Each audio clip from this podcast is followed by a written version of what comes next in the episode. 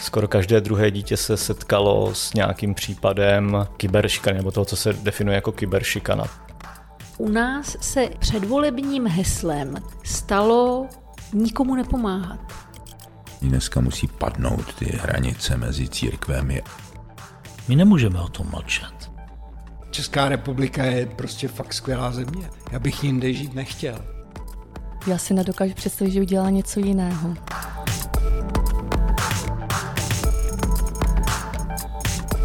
Podcast Pijavice vám přináší portál Gift.cz, díky kterému můžete podpořit dobročinné organizace svým nákupem na internetu, aniž by vás to cokoliv stálo. Organizacím jsme takto poslali už přes 10 milionů korun. Přidejte se k nám na www.gift.cz.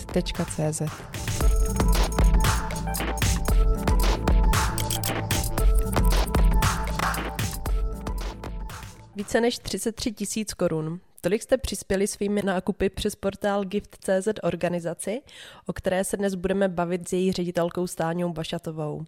Řeč bude o spolku Achilleus, pacientské organizaci pro děti i dospělé s diagnózou PES Equinovarus, kterou posluchači budou znát možná spíš pod pojmem golfová nebo koňská noha. Dobrý den. Dobrý den. Pes equinovarus congenitus je nejčastější vrozenou vadou pohybového aparátu, pro kterou je charakteristické vybočení a rotace chodidla tak, že připomíná podobu golfové hole. Vy jste si tuto diagnózu vyslechla na vyšetření, když jste čekala vaši dceru. Pamatujete si, co vám tehdy proběhlo hlavou? Věděla jste v té době už, co vás čeká? Pamatuju si to docela hodně přesně, protože my jsme předtím, než jsme se s mužem rozhodli, že budeme mít děti, tak jsme zašli za jeho ošetřujícím lékařem a on nám tedy řekl, že to je málo pravděpodobné, že by uh, tuto nemoc dědila po muži, který uh, má taky pes equinovárus. Takže jsem uh, žila v přesvědčení, že toto není dědičné a že to není možné. Tady mi, myslím, sdělili dvě promile. Ono to tak asi prakticky v většinové společnosti, když jsou rodiče zdraví, tak to tak je, ale když už to, se to v rodině vyskytne, tak ta pravděpodobnost je vyšší. Nicméně dcera byla velmi vymodlené dítě po několika pokusech i přes umělé oplodnění a pěti letech čekání, takže ať by bylo cokoliv, tak bychom ji samozřejmě chtěli a, a přišlo mi, že když to zvládla maminka mého muže, tak to musím zvládnout taky. Mm-hmm. A kolik maminek si u nás ročně tuto diagnózu vyslechne, stejně jako vy tehdy před těmi 15 lety? S touto diagnózou se narodí každý druhý den jedno dítě v České republice a každé tři minuty jedno dítě ve světě. Takže není to nečastá diagnóza, ale ani ne zase tak častá, aby se toho maminky nastávající museli bát. Eh, a řekněme, že dvě třetiny maminek se to dozví už v těhotenství, takže se na tu situaci mohou připravit. A ještě bych teda, pardon, dodala přesné číslo, protože to jsem neřekla. Je to vlastně dvě, zhruba průměrně 200 dětí ročně. V České republice. Ano. Od té doby ale uplynulo hodně vody. Eh, vy jste v roce 2009 založila pacientskou organizaci Achilleus a dnes jste, troufám si říct, jedním z takových nejfundovanějších lidí na tady tohle téma u nás. Eh, co vedlo k tomu, že jste se této problematice rozhodla zasvětit tolik? Já bych chtěla říct, že to vlastně nebyla ani moje dcera, ale byl to můj syn.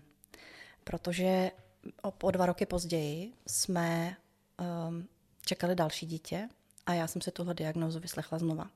Tentokrát musím říct, že jsem byla jako hodně, uh, hodně nešťastná, protože jsem nějak vnitřně cítila, že to není možný, že prostě je to dítě zdraví. A špatně jsem nesla tu uh, odpověď od lékařů. A nicméně další čtyři lékaři v těhotenství mi potvrdili, že syn bude mít pesek vinovárus a já jsem si říkala, že když už nás to postihlo tak, že to má muž a moje dvě děti, tak prostě se s tím něco musí udělat. A samozřejmě od té doby jsem načerpala nějaké informace a znalosti. A to byl ten okamžik, kdy jsme se spolu s několika dalšími maminkami potkali a založili spolek. Akorát bych chtěla říct, že syn se nakonec narodil zdravý. Takže ta moje vnitřní intuice, že to dítě je v pořádku, se mi potvrdila a od té doby říkám, že prostě dám na intuici. Mm. No a hrálo nějakou roli v celém tom příběhu to, že vlastně váš manžel má stejnou diagnózu jako vaše dcera? Hrálo to v tom samozřejmě to, že se nás to týká osobně v rodině a potom v tom, že mám takový předobraz v tom, jak můžou dopadnout dospěláci. Protože dříve se to léčilo výrazně jinak než dnes. Hodně se přistupovalo k operacím a není vůbec výjimkou, když ty dospělí mají sedm a více operací, i jedenáct. A upřímně, kdykoliv zasahnete do nějakého citlivého organismu v těle, jako je noha, ruka, už to prostě nikdy není ono. A operace vedou k jizvám, jizvy stahují, omezují hybnost a prostě se ta situace tak cyklí, že ty nohy nikdy nebudou už v pořádku. I kdyby tam nebylo ta prvotní vada, tak prostě ty následné operace způsobují další sekundární potíže. Bohužel od té doby já jsem viděla tolika dospělých, kteří mají vážné omezení v životě. Někdo zvolí i dobrovolnou amputaci, anebo prostě má trvalé bolesti. Tak jsem prostě nechtěla, aby když tu existuje současná, moderní, téměř bezoperační, velmi šetrná a jednoduchá metoda, aby tohle museli zažívat děti, eh, když to není potřeba. A, a byli z nich potom handicapovaní dospělí. Takže ta motivace je v tom, aby děti nemuseli podstupovat operace, aby využili Ponsety metodu, to jsem ještě nezmínila, jako standard, jako primární léčbu a co nejvíc eh, se vyhýbalo operacím. A když se ještě vrátím eh, na začátek, tak čím vlastně to onemocnění vzniká? Vy jste mluvila o tom, že vlastně lékaři vám řekli, že tam jsou dvě promile vlastně šance, že to ta dcera zdědí po vašem manželovi. Ta vada je multifaktoriální a není to úplně jednoznačný a vlastně se to neví. Jedna z vlivů, jeden z vlivů je určitě dědičnost, takže pokud se v rodině tato vada vyskytuje, tak tady jistá větší pravděpodobnost, že to někdo bude mít z potomků. A teď nezávisle na tom, jestli třeba to byla babička eh, nebo někde v rodině, tak eh, bohužel ta pravděpodobnost je tam větší. Ale úplně stejná pravděpodobnost je, že se narodí zdravý dítě. Já mám taky jedno nemocné a jedno zdravé. A to je, to je jeden z těch, z těch možností. A druhá možnost je, že se prostě něco stalo v těhotenství. Nějaký vliv kolem sedmého týdne, kdy to ovlivní růst Eh, nebo respektive ovlivní to vývoj vaziv, eh, které v tu dobu vznikají a to potom ovlivní růst té nohy. Takže bohužel nedá se to nějakým způsobem tomu zabránit, předejít, předpokládat, ale já bych jenom chtěla, aby to vyznělo pozitivně, protože to je věc, která je řešitelná. A nechci, ne, nechci, aby, nechci to rozhodně to nechci podceňovat, ale když to srovnám s vážnými onemocněními mozku, srdce, krve, rakovin, tak je tohle ale teď opravdu v velkých uvozovkách, kosmetická vada. Prostě je to věc, která neovlivní toho člověka, jeho bytost a lze ji nějakým způsobem léčit úspěšně.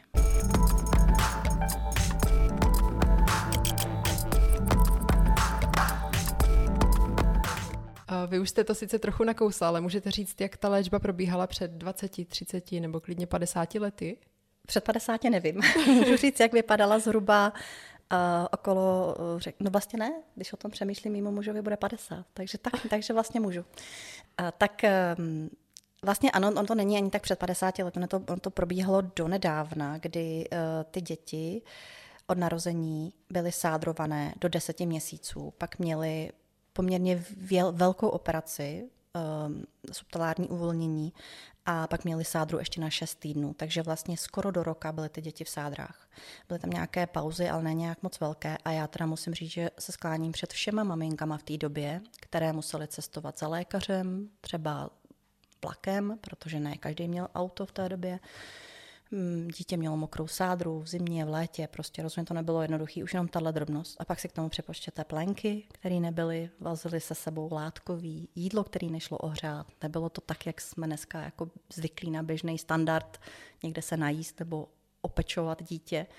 A ještě samozřejmě tak, jak to bylo složité i v nemocnicích. Takže ta doba, která byla tehdy, musela být nesmírně náročná. A druhá věc, která se s tím pojí, je, že ty maminky, které to potkalo, se často cítily strašně osamělé a měly pocit, že to eh, nikdo jiný nezažívá a oni jsou sami. Já si jako pamatuju, když mi říkala tchyně, že říkala, že, jako, že nikoho jiného nezná.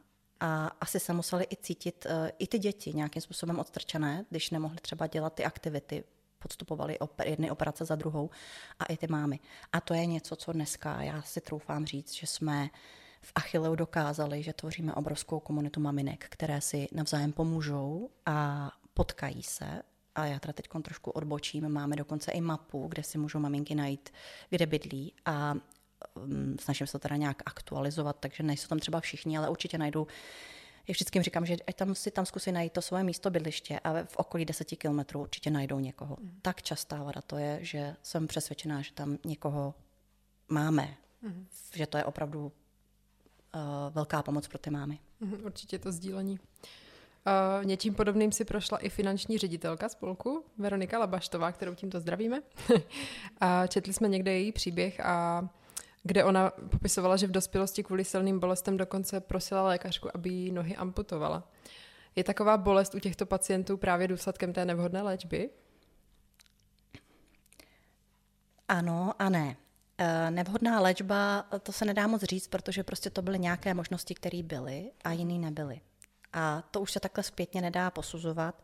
A samozřejmě jsou tady nějaká pochybení třeba v jiných případech, o kterých já vím, ale nemůžu to hodnotit, protože vždycky bych řekla, že se ta léčba odvíjí od toho aktuálního stavu, který ten pacient má a druhá věc taky od těch možností, který má a zkušeností, který ten lékař tu danou chvíli má. Takže nemyslím si, že by to někdo udělal jako záměrně, spíš prostě ty možnosti byly v té době úplně jiné a bohužel většinou vás jedna operace vede k druhé, protože uh, je nějaký problém, potřebujete ho odstranit, nějakou bolest Řekněme, že třeba s dovolením Verunko použiju tvůj případ, kdy eh, se vlastně dojde k tomu, že když bolí, eh, jak o sebe třou kosti, tak se to sešroubuje.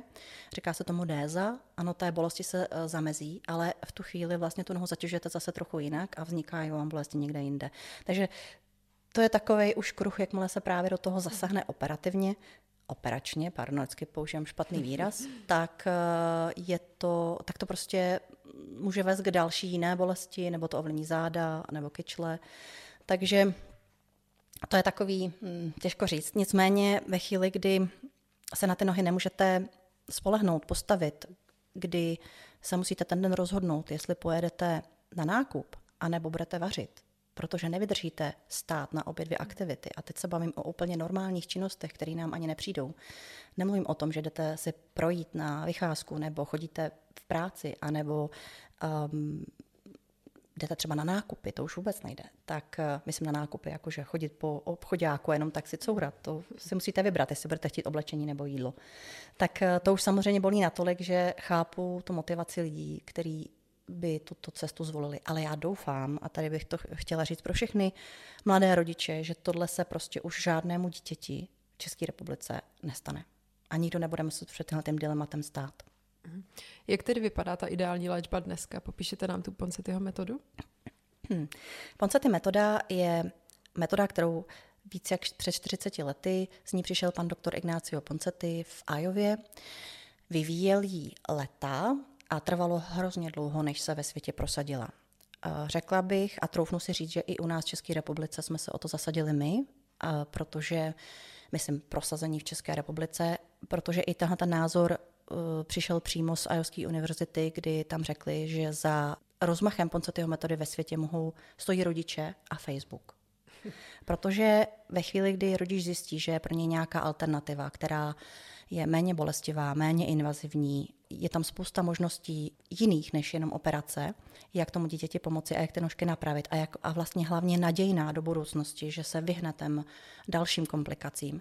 Po těchto motivách rodiče sahli. A ve chvíli, kdy se rozvinul internet a, a různé skupiny a sociální sítě, tak to rodiče mezi sebou začali sdílet. A tím se to povědomí o této metodě dostalo dál a dál. To samé vlastně i u nás. U nás sice Poncety metoda byla od roku 2005, nicméně se o ní moc nevědělo.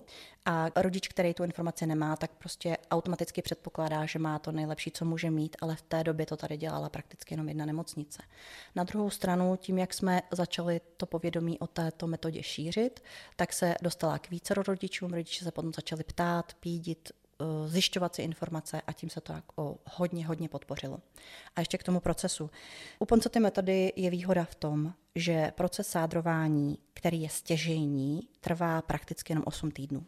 Když to srovnám k téměř sádru, roku, kdy se sádrovalo dřív, Ale je tam eh, důležité zmínit jednu věc, že ten eh, postup není stejný. To není jako sádra, že tam jako naplácáte ten materiál a není podstatná ta sádra jako taková, jako ta manipulace předtím. Ta sádra fixuje akorát ten tvar nohy, kterou dosáhnete tou manipulací předtím. Takže to je strašně důležité a je důležité, aby to lékař uměl a uměl to dobře a měl mnoho dětí natrénovaných. Když se ten proces udělá dobře, po osmi týdnech dochází doslova k zázraku, když byste si srovnali ty nožky, jak vypadají před a po, tak eh, je to prostě neskutečný rozdíl. Já jsem moc ještě nemluvila o tom, jak vypadá ta noha na začátku.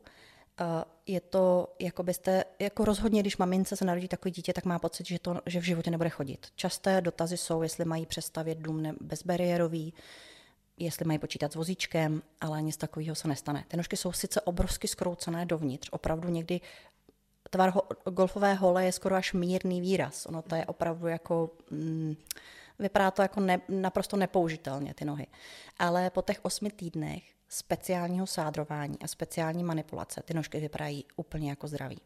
A to je vlastně výchozí stav, kdy přebírá rodič odpovědnost, protože nastává období dlahování.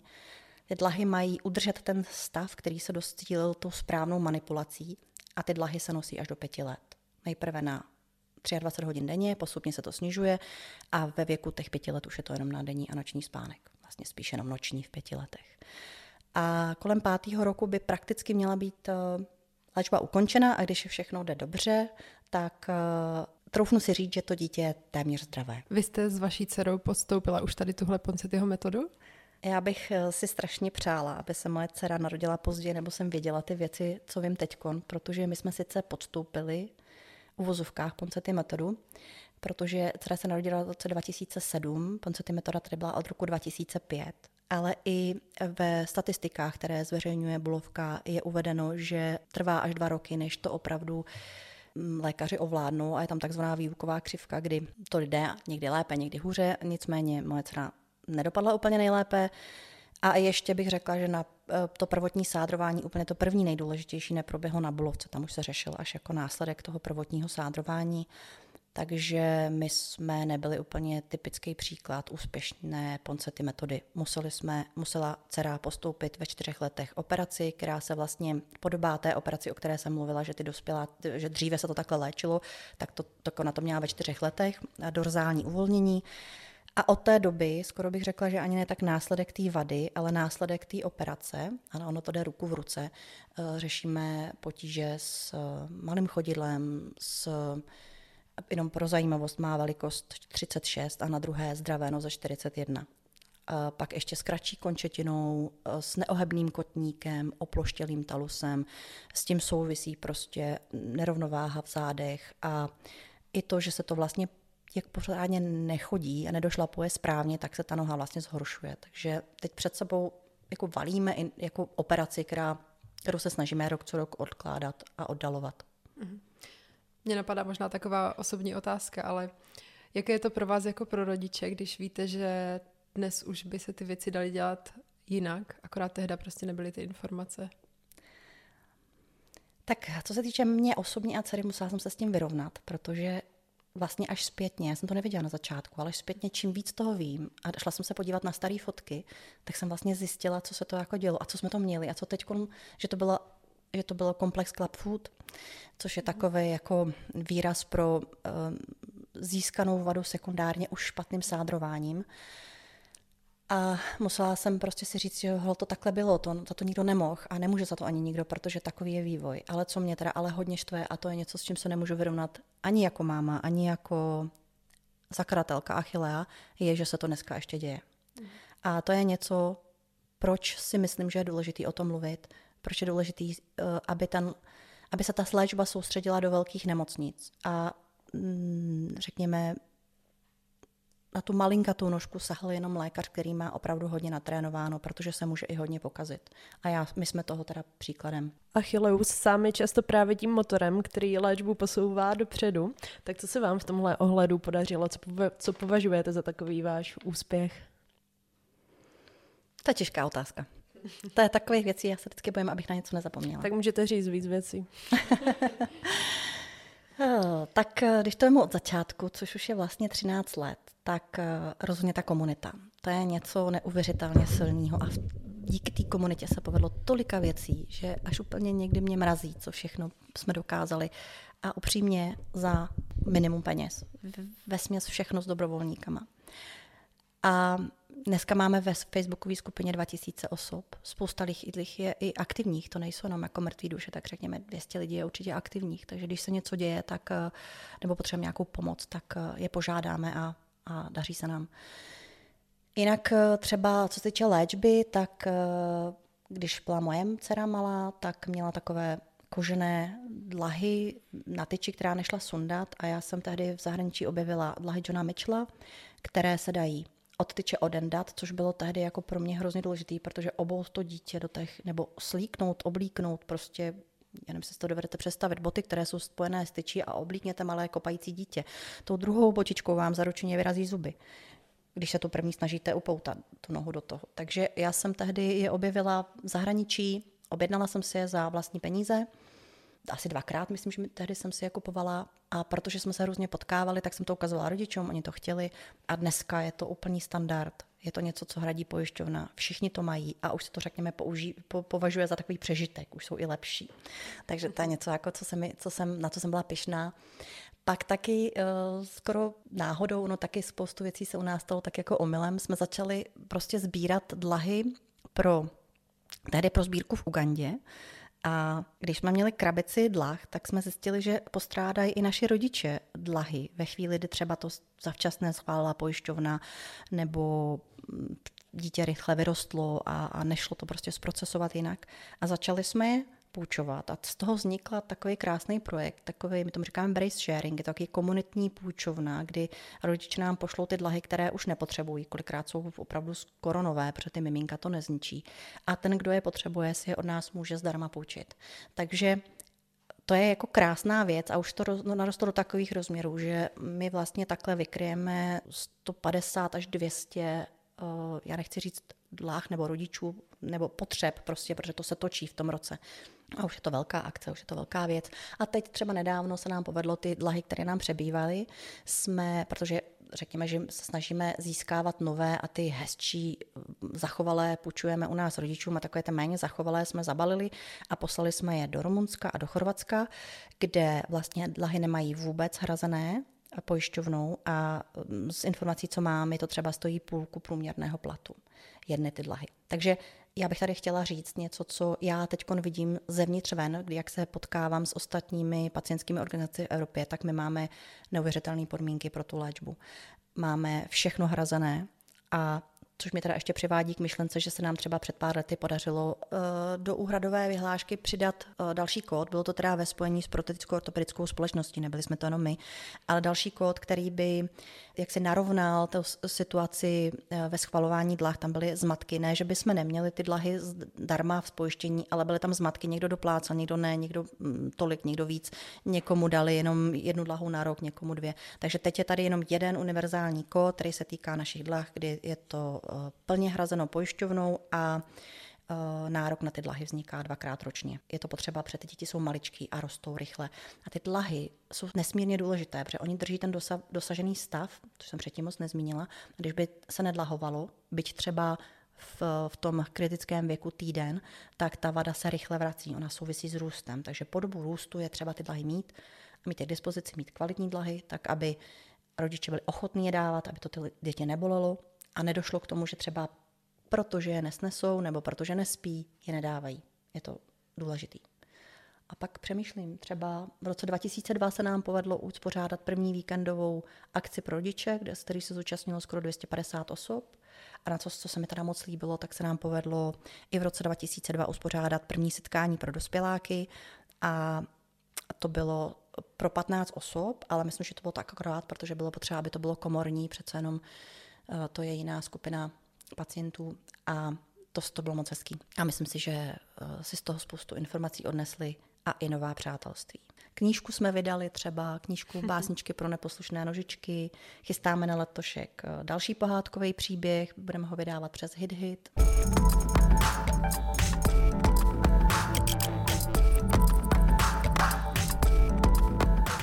Jak probíhá ta spolupráce mezi vámi a lékaři? Protože vy jste někde, mám pocit, říkala, že mezi nimi nejste úplně oblíbená. To je zajímavá otázka. My máme navázanou úzkou spolupráci s paní doktorkou Friedrichovou, která s naším spolkem spolupracuje už od začátku. Myslím si, že s nás to obou straně obohatilo a obou straně jsme se ovlivnili. Paní doktorka v roce 2020 vycestovala do Ajovy na univerzitu, kde působil pan doktor Ponsety a dneska v jeho práci pokračuje pan doktor Morkuande a pro, absolvovala tam 14-denní stáž a vrátila se nabitá tolika informacemi a novinkami, že vlastně teď ovlivňuje a opravdu uh, jako cizeluje a vylepšuje ty postupy, které jsou u nás v České republice.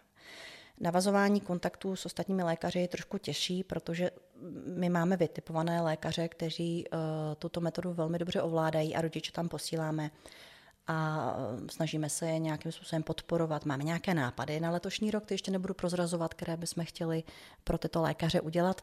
A tak eh, řekla bych, že k sobě ještě hledáme cestu. Během toho našeho rozhovoru zaznělo, že pro vás je takový těžký se vyrovnat s tím, že uh, to, co se vlastně stalo nějak vám s vaší dcerou, takže se děje nebo že se to může stát i dneska v České republice. No a tím, že máte tu velkou facebookovou skupinu, která združuje teda víc než 2000 lidí, tak uh, já předpokládám, že vy už jste asi taková známá postava. Ale jaké zkušenosti mají samotní rodiče, když vlastně přijdou za právě jako do té nemocnice, přijdou za nějakým doktorem? Um, tam záleží. My jsme udělali hodně práce v posledních letech. Snažili jsme se dostat informace o léčbě anebo o nás do porodnic, na genetická pracoviště, na eh, ginekologická pracoviště. Tam se nám uh, hodně dařilo um, prosazovat nebo, nebo jako předat ty informace. Uh, Vystupovala jsem na konferencích, kde lékaři, ginekologové opravdu vítali tu možnost, že mohou maminku uklidnit. To si myslím, že je důležitý na začátku. A tím jsme vlastně dokázali ty naše rodiče přivést k nám a informovat je ještě předtím, než ta léčba začne a vlastně směrovat je na velké nemocnice. Takže v té skupině jsem nedávno dělala průzkum, kde jsem měla uh, velký, uh, velký, velký jako um, obsah dat jsem získala a vyšlo mi z toho, že 70% rodičů jsme ovlivnili ve výběru lékaře. To znamená, že já jsem si skoro jistá, že vlastně tyto lé- děti jsou dobře odléčeny.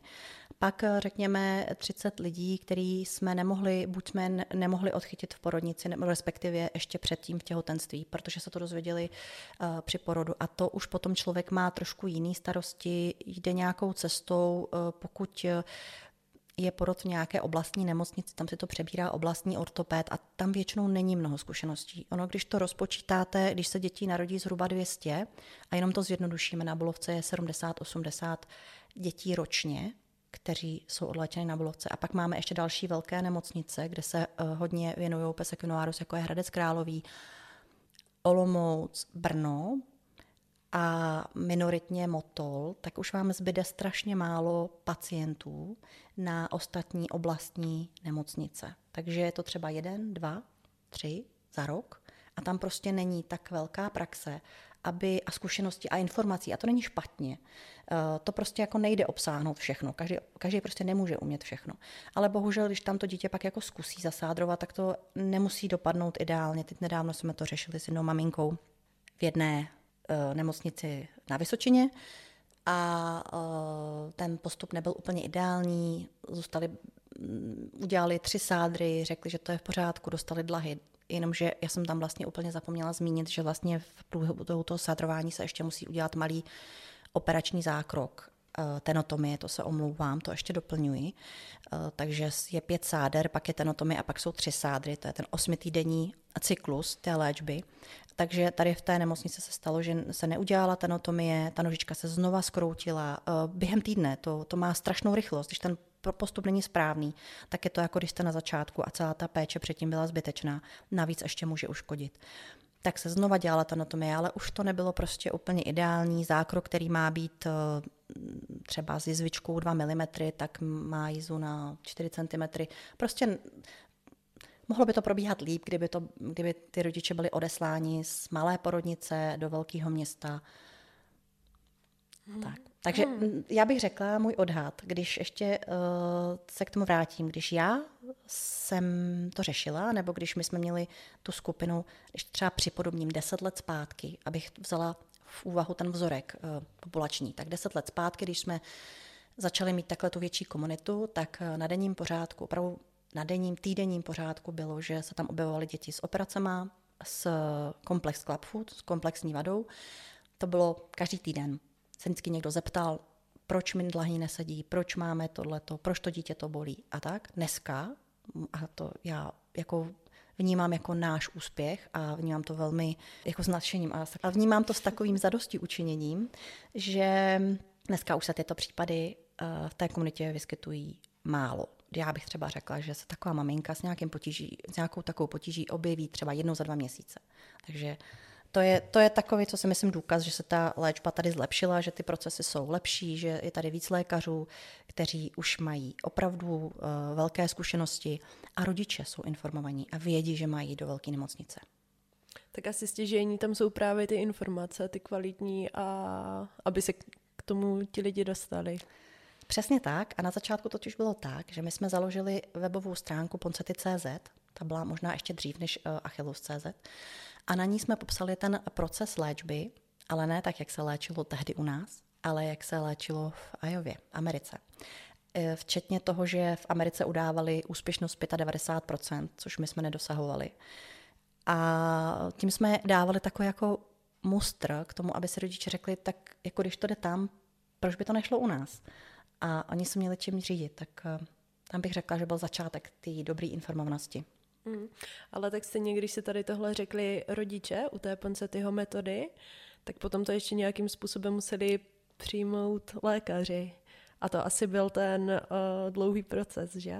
To je proces, který uh, bych řekla, že má úspěšnější čím dál tím víc trajektorii. Uh, Hlavně je to daný tím, že opravdu rodiče jdou do velkých nemocnic a tím, jak se soustředí ta léčba ve větších nemocnicích, tak eh, je čím dál tím víc a víc lékařů, kteří mají ten velký objem pacientů, na kterých se častěji potkávají s výjimkami, protože ještě k tomu může vlastně mezi těmi dětmi se může objevit atypická vada a ta, ta je přece náročnější, ale to třeba jenom jedno dítě ze sto. Takže tím vlastně, jak ten lékař má hodně pacientů, častěji sádruje, má a dostává cvik. Mně se třeba moc líbila jedna poznámka lékařky Anny Bay ze Španělska, která je teda přímo studentkou doktora Poncetyho, která na jednom webináři říkala, že ta manipulace s tou nožkou a to hledání toho správného bodu, kde zatlačit, protože tam musíte najít kostičku, na kterou zatlačit, aby na hranu té kosti, aby e, došlo k zasunutí těch kostiček na správné místo a srovnání ty nožičky. Já se snažím to obepsat nějak, když nemůžu ukazovat obrázky. Tak ona tehdy to pojmenovala a říkala, je to něco jako když čtete Braillovo písmo. Znamená to, že se to musíte naučit. Je to drobný, malinkatý výstupek, který musíte najít. A většinou to jde lépe ženám. Mají menší ruce, mají větší cit, než protože ty miminka jsou malinký, ta nožička je 5 cm a vy hledáte prostě bod, který má 3 čtvereční milimetry a musíte se trefit palcem, který má centimetr čtvereční. Takže je to opravdu jako čtení brailovým písmem. Takže to není věc, kterou můžete zkusit dvakrát ročně, ale musíte to mít prostě devětkrát týdně.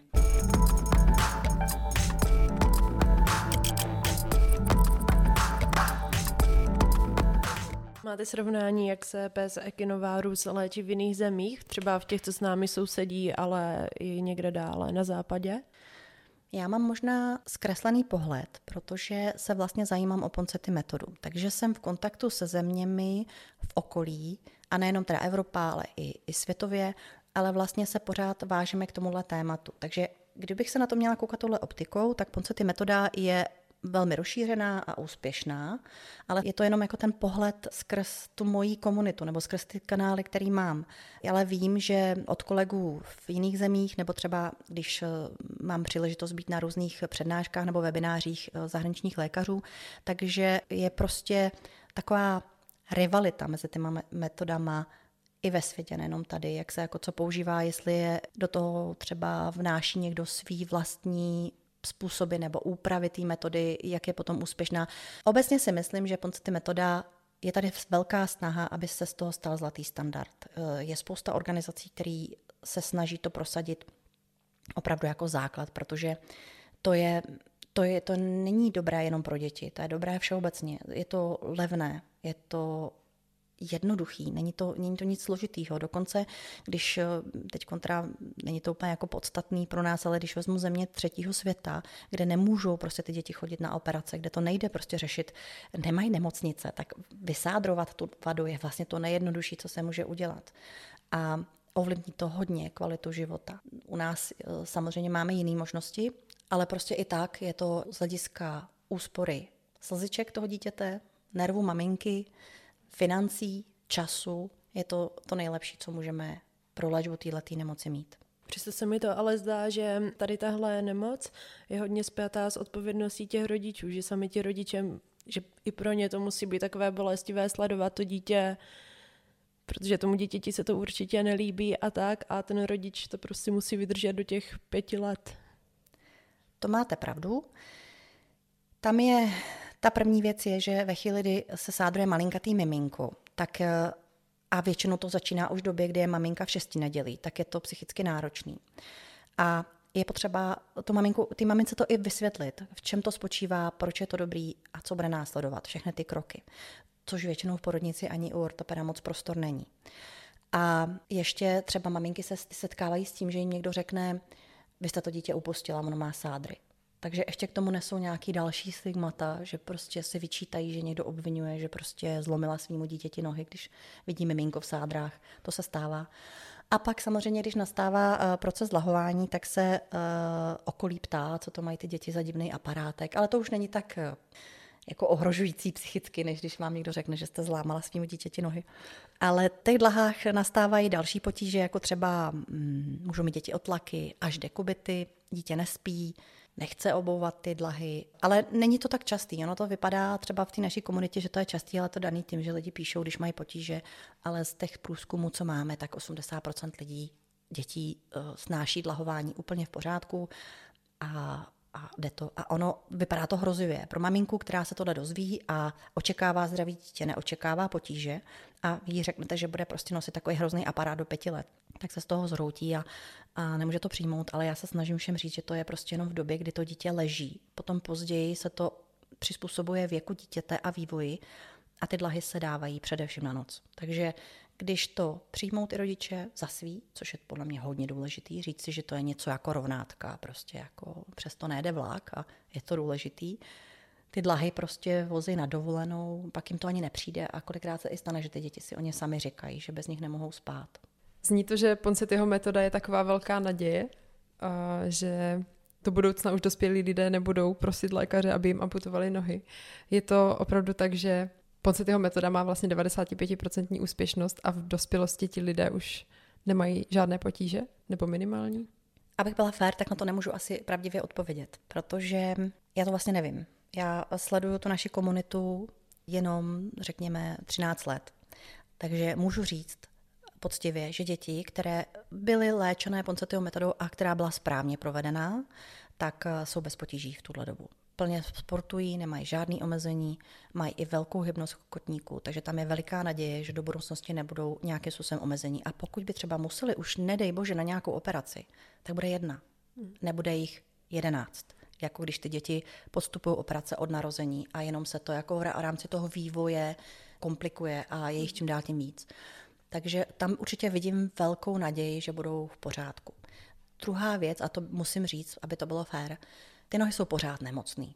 Nějakým způsobem tam ta vada stále je a je pravděpodobné, že dospělí jedinci a léčený Ponsetiho metodou budou mít prostě dřív artrózu. Nebudou jí mít v 70, ale třeba v 50, protože přece jenom se ty nož, nožky trochu jinak opotřebávají, jsou ty kosti jinak postavené. Ale nemyslím si, teď se možná odvážná, ale zkusím jako říct, že jsem přesvědčená, že eh, děti, které byly dobře odléčený, nebudou žádat o amputaci.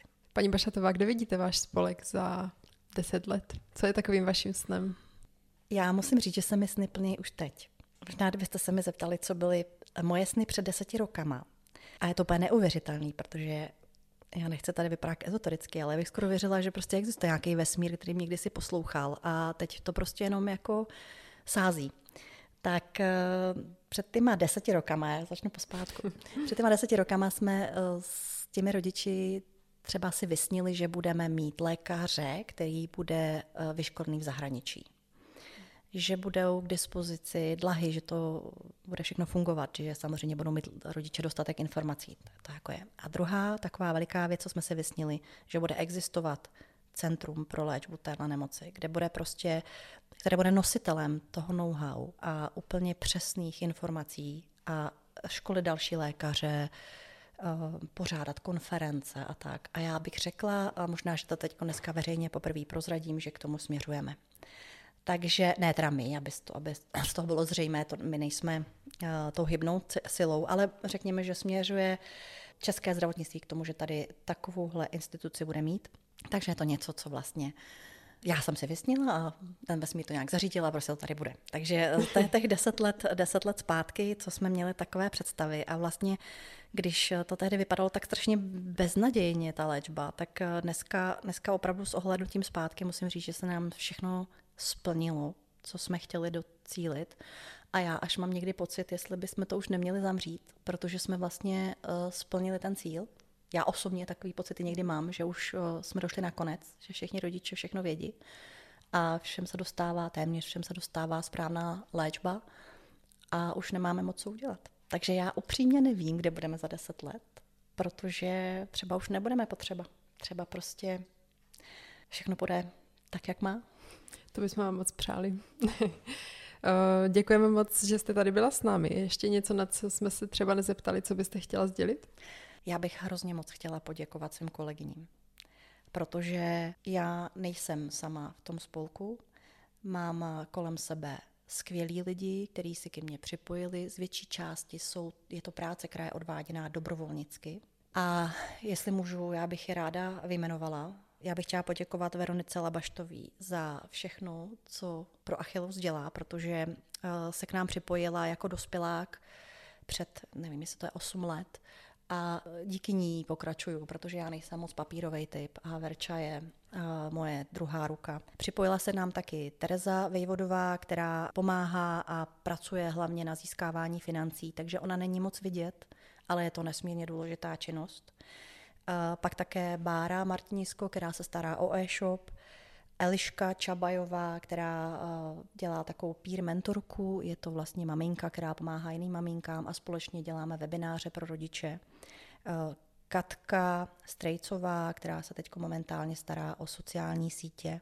A pak je tady spousta dalších lidí, bez kterých by jsme nebyli tam, kde jsme, který pracují hodně dobrovolnicky, vlastně jenom dobrovolnicky, pořádáme srazy.